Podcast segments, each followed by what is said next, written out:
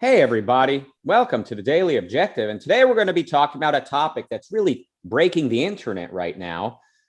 Congresswoman Alexandra Ocasio Cortez. These long names, am I right? Uh, announced, or she didn't announce anything. Well, she did announce via her wardrobe, her clothing at the recent Met Gala. Tax the rich is that's what her dress said. So of course, it was designed professionally and she wore it at this very luxurious event, the Met Gala. Maybe we'll find out what the Met Gala exactly, exactly is. And of course, this is uh, taking the internet by storm, which is to say, it's taking society by storm. A lot of people probably think it's cool and edgy. And finally, uh, somebody saying it and showing those fat cats uh, that change is about to come. And obviously, as you would expect, there's also people saying, you know, first of all, she's a hypocrite because she's at this very, very, very expensive event and her dress is very expensive. And she is or will be very rich very soon because, you know, she's a public figure who's very popular. But also, uh, taxing the rich is not really uh, how freedom works and it's not how capitalism prospers. It's not good for anybody to, quote, tax the rich. Uh, so that's obviously going to be people's response uh, how much of their response is is pointing the finger and calling her hypocrite versus making sensible arguments. Maybe that's something to explore as well. Now, here to help me explore is a guy who has explored his way from out and out old school communism all the way to laissez faire capitalist, objectivist student of liberty and selfishness. Ladies and gentlemen, please welcome Nikos Sotirakopoulos. Thank you very much, Rucka. So, as usually, we're not going to do the predictable thing. The predictable thing is to say, haha, look, AOC is hanging out with the rich and she's a hypocrite. So, first of all, I have to say that this was a great PR thing by AOC. I don't know who thought about it, but whoever did so, hats off. I, I might find it ideologically cringy, but it's not easy that every uh, that everyone is talking about you for the last 12 hours. So, first of all, it was a very clever move. The second thing is that on the one hand, you see the sallowness of the left because the argument to tax the rich actually it's not radical at all. You mentioned I used to be a communist. In my communist days, we would say these people are the reformists. These people are the ones that completely lack political imagination, and all they can think is tax the rich. This is social democracy. This is not the real left. So relax, people, I see today a lot of things like they have uh, photos of the sickle and hammer on her dress. No, that's that's boring Keynesianism for you. That's that's all that it is. But we can talk about this a bit more. What I found more interesting is the sallowness of the reply by the conservatives. All they had to come up with is, "Ha, you're a hypocrite." Now, what does this mean? She's supposedly a hypocrite because this is an event that if you want to enter, you the ticket is something like thirty thousand uh, dollars. You hang out with people from what used to be called the jet set, celebrities, other rich people. Uh, the dress itself is uh, obviously you don't go and buy it from uh, uh, Zara or I don't know what's the alternative in the US. It's created by an haute couture or however it's called. Actually, the person who created it, the woman, is also an activist so there is not much hypocrisy in it because if you haven't noticed, the rich agree that yes, of course, all this is uh, uh, capitalism is not fair and we have to be taxed. Actually, the woman who uh, created the dress and created is not the right term, but I'm missing how do you call it when you make a dress? But let's say created. So that woman is part of an activist campaign where big uh, businesses that make a good profit need to give some of that profit to uh, people of color who run businesses or something like that. So if the first, if the best that the conservatives have to come up with is ha ha ha, this is a hypocrisy, you completely missed the point. That was exactly AOC's point. Look, I am in the mouth of the wolf, as we say in Greek. I am in the middle of the rich people, and I'm showing them. I can show the middle finger. I'm showing them the finger. So that was her whole point. But the best that conservatives could come up with, aha, that's hypocrisy, which is it shows like how shallow and boring politics are today. And I know we sound like the cool kids who find anything, everything boring, and only we can do a good analysis. But uh, I can, we can elaborate a bit. Mm-hmm. But that's my first thought. Yeah, well, yeah, I mean, it, I agree. What she did, it, you know, in its own context, is is clever because, yeah, she's in the belly of the beast. That's another metaphor, uh, and uh, she used the opportunity to kind of uh, give the middle finger. You know, um, I'm, I was just trying to think, what's another like example of someone doing something ironic like that? Uh, the, when the band Nirvana first got popular, like their whole thing is, you know, they're from Portland or Seattle, like that whole kind of scene. Their whole thing was that we're not selling out, we're not going to be famous, we don't want to succeed. Of course, it became the number one genre in the world, and Nirvana became the biggest band in the world. And they were put on the cover of Rolling Stone magazine and the singer wore a shirt that said corporate magazines still suck. Okay.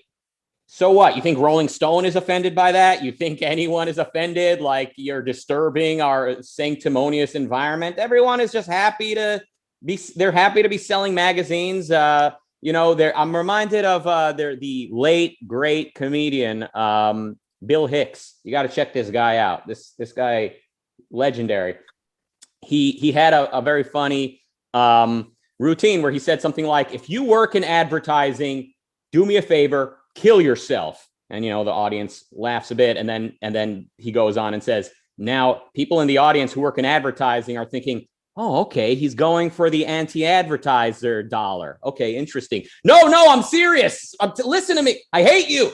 Oh, okay. He's going for the this dollar. He's going like no matter what you say, they're like, oh, that's the market, that's your brand. So in uh, in the world of branding and marketing, you could be a hypocrite, but like you're still do if if it's if, if it's sending the message you're trying to send, it does it, and that's exactly what AOC did. If we like, if we like, if we agreed with her message, suppose she was invited to more of a uh, anti-capitalist uh, event or something. She was invited to some kind of event, and she wore a pro-capitalist dress that was maybe a little bit inappropriate in that environment, we would say, haha, we pwned them. Anyway, it's if, like you said, if people's primary argument is you're a hypocrite, what are they really saying? I think oftentimes you see this in the culture in general. This is not just a, a conservative thing.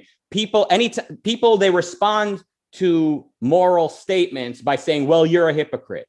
And they do that everywhere, including the way they try to debunk Ayn Rand. They say, well, Ayn Rand you know, received Social Security or whatever it is. She drove on roads. I mean, people even unironically say Ayn Rand was educated for free in the Soviet Union. So for her to then be anti-communist is an act of hypocrisy. So that's, but I think they're they're both trying to be perpetual skeptics, but on on ethical grounds, they're trying to say don't be so uh, moralistic. They're saying like don't be so sure of your moral position because you, like everyone else, is a hypocrite. So just don't take ethics too seriously.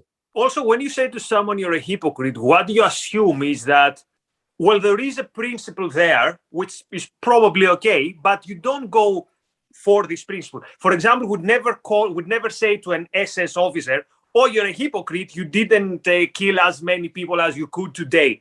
So when you say to someone you're a hypocrite, you're almost giving them the moral sanction that says that, well, your your ideas are onto something, but you don't follow them. So yeah, that's that's, that's why. And you saw even some heavyweights of the conservative movement going for that argument, and I thought that's that's a bit that's a, it's almost like a performance. So it is a performance from the part of uh, AOC. And also, I want to say something about this. I wrote a book called The Rise of Lifestyle Activism, and this is exactly what lifestyle activism is. Activism, not in terms of I have a plan to change the system, but here is here's a gesture, a moral gesture of how concerned I am or how aware I am. And writing this book mostly still from, let's say, a revolutionary, from the left point of view, the idea was this is not going to bring any change. So there is this superficiality from the left, but also there's superficiality from the right. Do you want also to get into the argument, though, because since we're here, why not do it anyway? on whether this is a brave thing. So many people say this was an iconic moment, this is a brave moment. And I think a brave moment would be going in a gala with rich people and tell them, look, you all deserve every last of your pennies. And the only thing that you should be criticized is that you don't know it. this would be really brave because everyone's jaw would drop. Going to rich people and saying you need to pay more, everyone is saying this. The rich people themselves have been saying this, and this is not something new. Remember again in Atlas Shrugged, that brilliant scene where Rearden, after his speech, he has all these rich people who told him, Well, you got a bit too far. Why did you do this? And then he gives this answer that I quote so often, which says, Gentlemen, I'm afraid I'll have to say, uh, I'm sorry that I'll have to save your goddamn neck with together with mine or something like that. So it's What actually what was the your- most, yeah. What was your example of what she could have said to the gala that would have been uh, offensive? Did not offensive, but something unusual is telling the rich, look, you Oh. deserve your rich. You are the people on your Oh. shoulders. So let so basically going with an Atlas Yes. Shrugged dress. Right, that would have been uh, bold and actually unusual. Um, you know, I mean, as somebody who's a little bit on the provocative side, I've often found that whenever I think I'm going to offend people, they find it funny. I mean, not always. Obviously, many people are offended, but um, but uh, yeah, like an event like a gala, like people are kind of complacent. I think, like they're they're just kind of like hungry for something unusual. Uh, because you know it's it's it's so kind of mundane as as glamorous as it is what are you really doing you're wearing your nicest clothes that you don't want to ruin and you're eating as carefully as you can and trying to make conversation so if if somebody does something bold it's like people find they like that they find it funny and like i said like yeah you you uh you wear a, a shirt that says corporate magazines still suck on the cover of rolling stone magazine. Rolling stone are happy because they've got a great cover now. Uh, the readers are happy. Everybody's happy i mean there- it, it, these types of things don't actually offend people. To your i I really like your point also about how um it's uh it's ceding the moral high ground to her when they say you're a hypocrite. Like yes we agree tax the rich but you're rich um so and you, you know you're not taxing them enough or something like that. Like why are you even letting them be rich you know at all? Um they, they wouldn't make that argument to someone if what they're advocating for was truly horrendous. Like if somebody says you know beat your wife if that was their message nobody would say oh well you're a hypocrite because you're not beating your wife right now. You know i saw your wife yesterday and she you were not uh, laying hand on her obviously uh, they are ceding her the moral high ground when they say that. Um, uh, yeah to your point uh, uh, i think that you're transitioning us into and also thank you sammy's board again for the super chat. Um, aoc is a woman of her time. She is a millennial or something. She's a i think might be younger than me or something. She's in her 20s um, she is your typical BuzzFeed wannabe feminist, wannabe socialist, thinks she's edgy, but doesn't even realize like what edginess is. You know, like we grew up at a time when, yes, edginess was corporatized and marketed and sold nightly in nice packages, but it was still there was still a segment of society that was opposed to it. You know, like punk rock and offensive rap and all this stuff. It had a certain significant segment of society that was opposed to it. So like conservative Christians at the time were trying to shut down offensive music and some in some cases it went up to the Supreme Court like uh, should this be allowed or not. Uh, and and boycotts that were taking place. All this stuff was going on. We remember what it was like to actually be offensive. But those days are long over and this younger generation, these kids today, they don't even know what it means to be edgy. So yeah, AOC and her contemporaries, all they know how to do is is go with the program. All they know how to do is do exactly what they're educated to do. Even when they try to be offensive, they're still going with the program. And they don't even realize like what life even can off like they don't even realize like what they're kind of passing up by behaving this way. AOC is never going to have a good man in her life. Um, and this goes for all of these loudmouth bitches, excuse me, um, who are behaving the way that she does. They're never actually going to settle down with anybody good. They might succeed career wise, they might have a lot of money in the bank, but nobody um, is. I don't. I don't think that they desire is ever going to desire them back because of this behavior. Uh, but this is again, this is the way they've been encouraged to to present themselves to the world, and it's exactly what they're doing.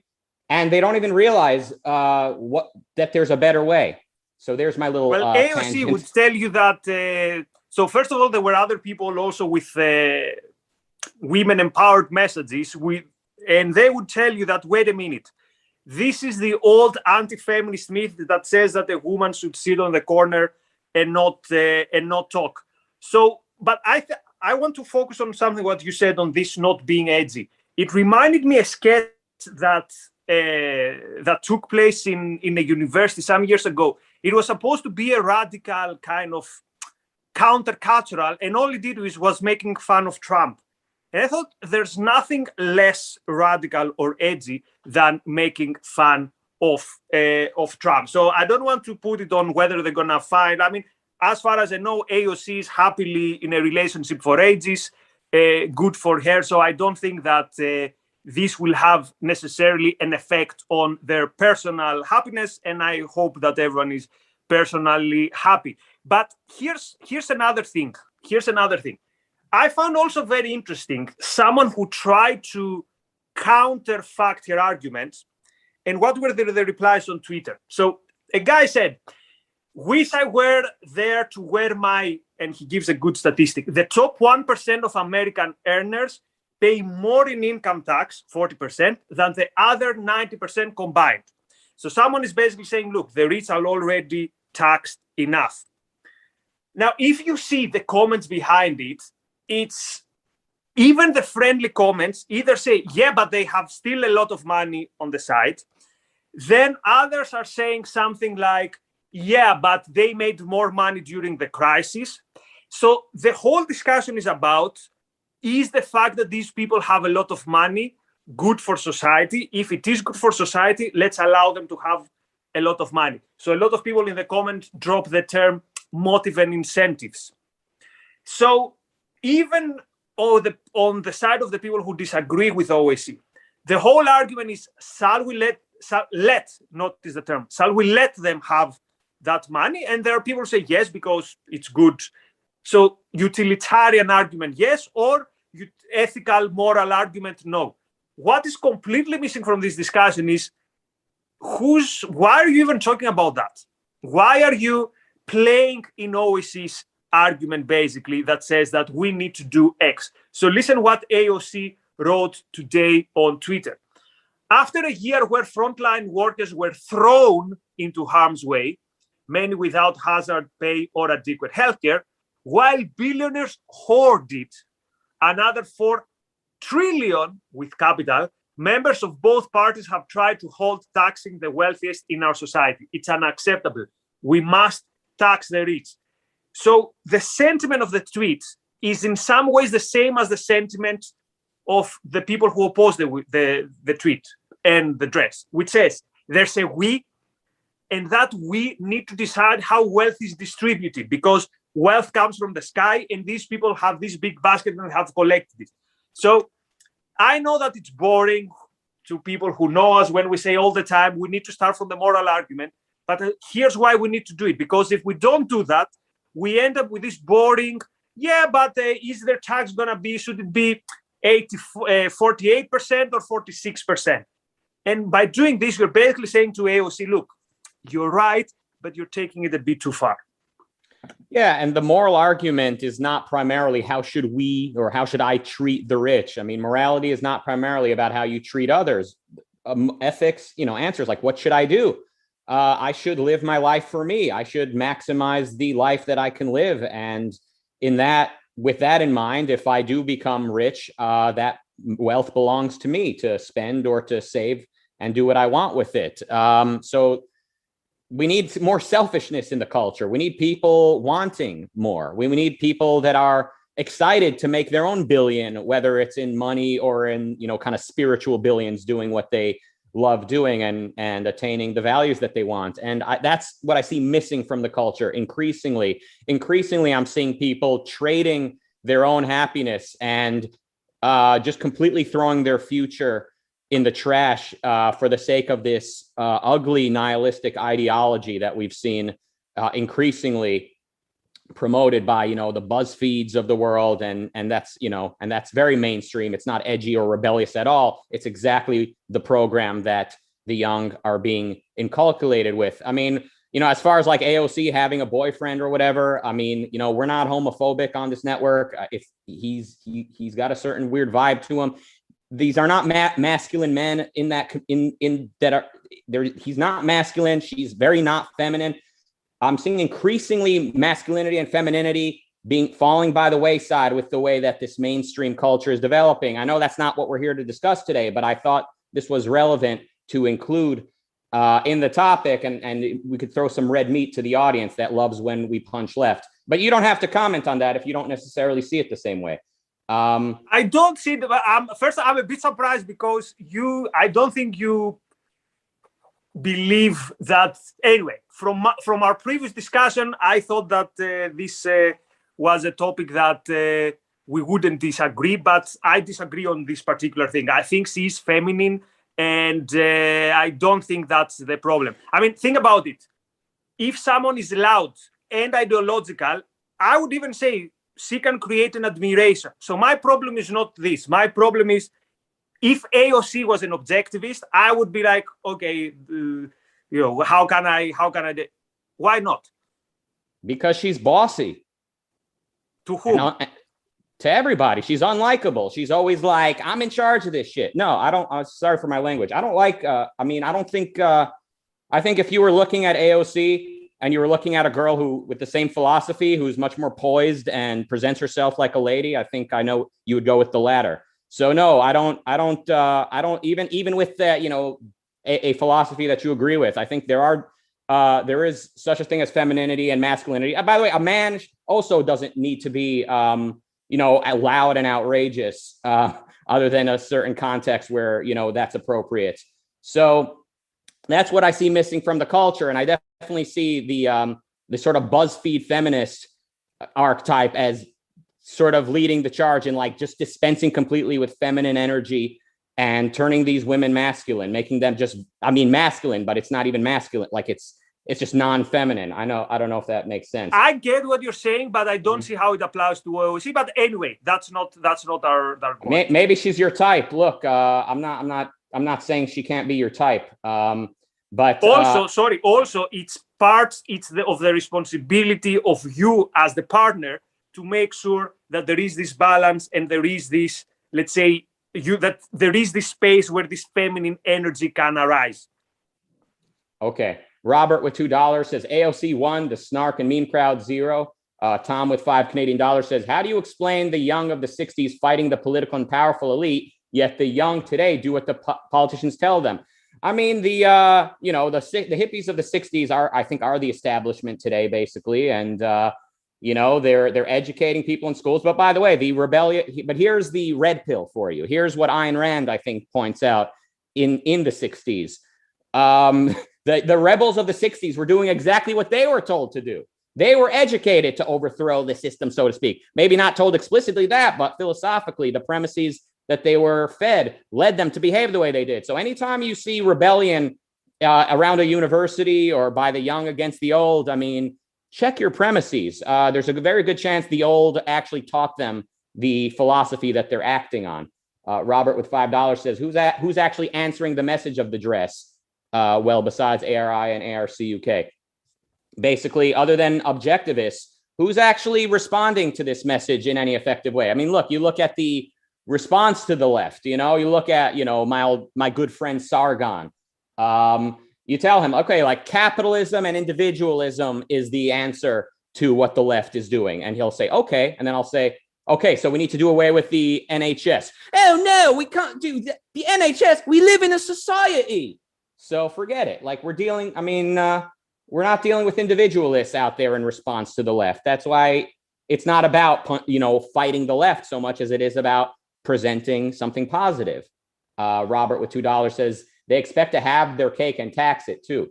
Uh, Taylor with $5 American says the no billionaire undercurrent is gaining strength.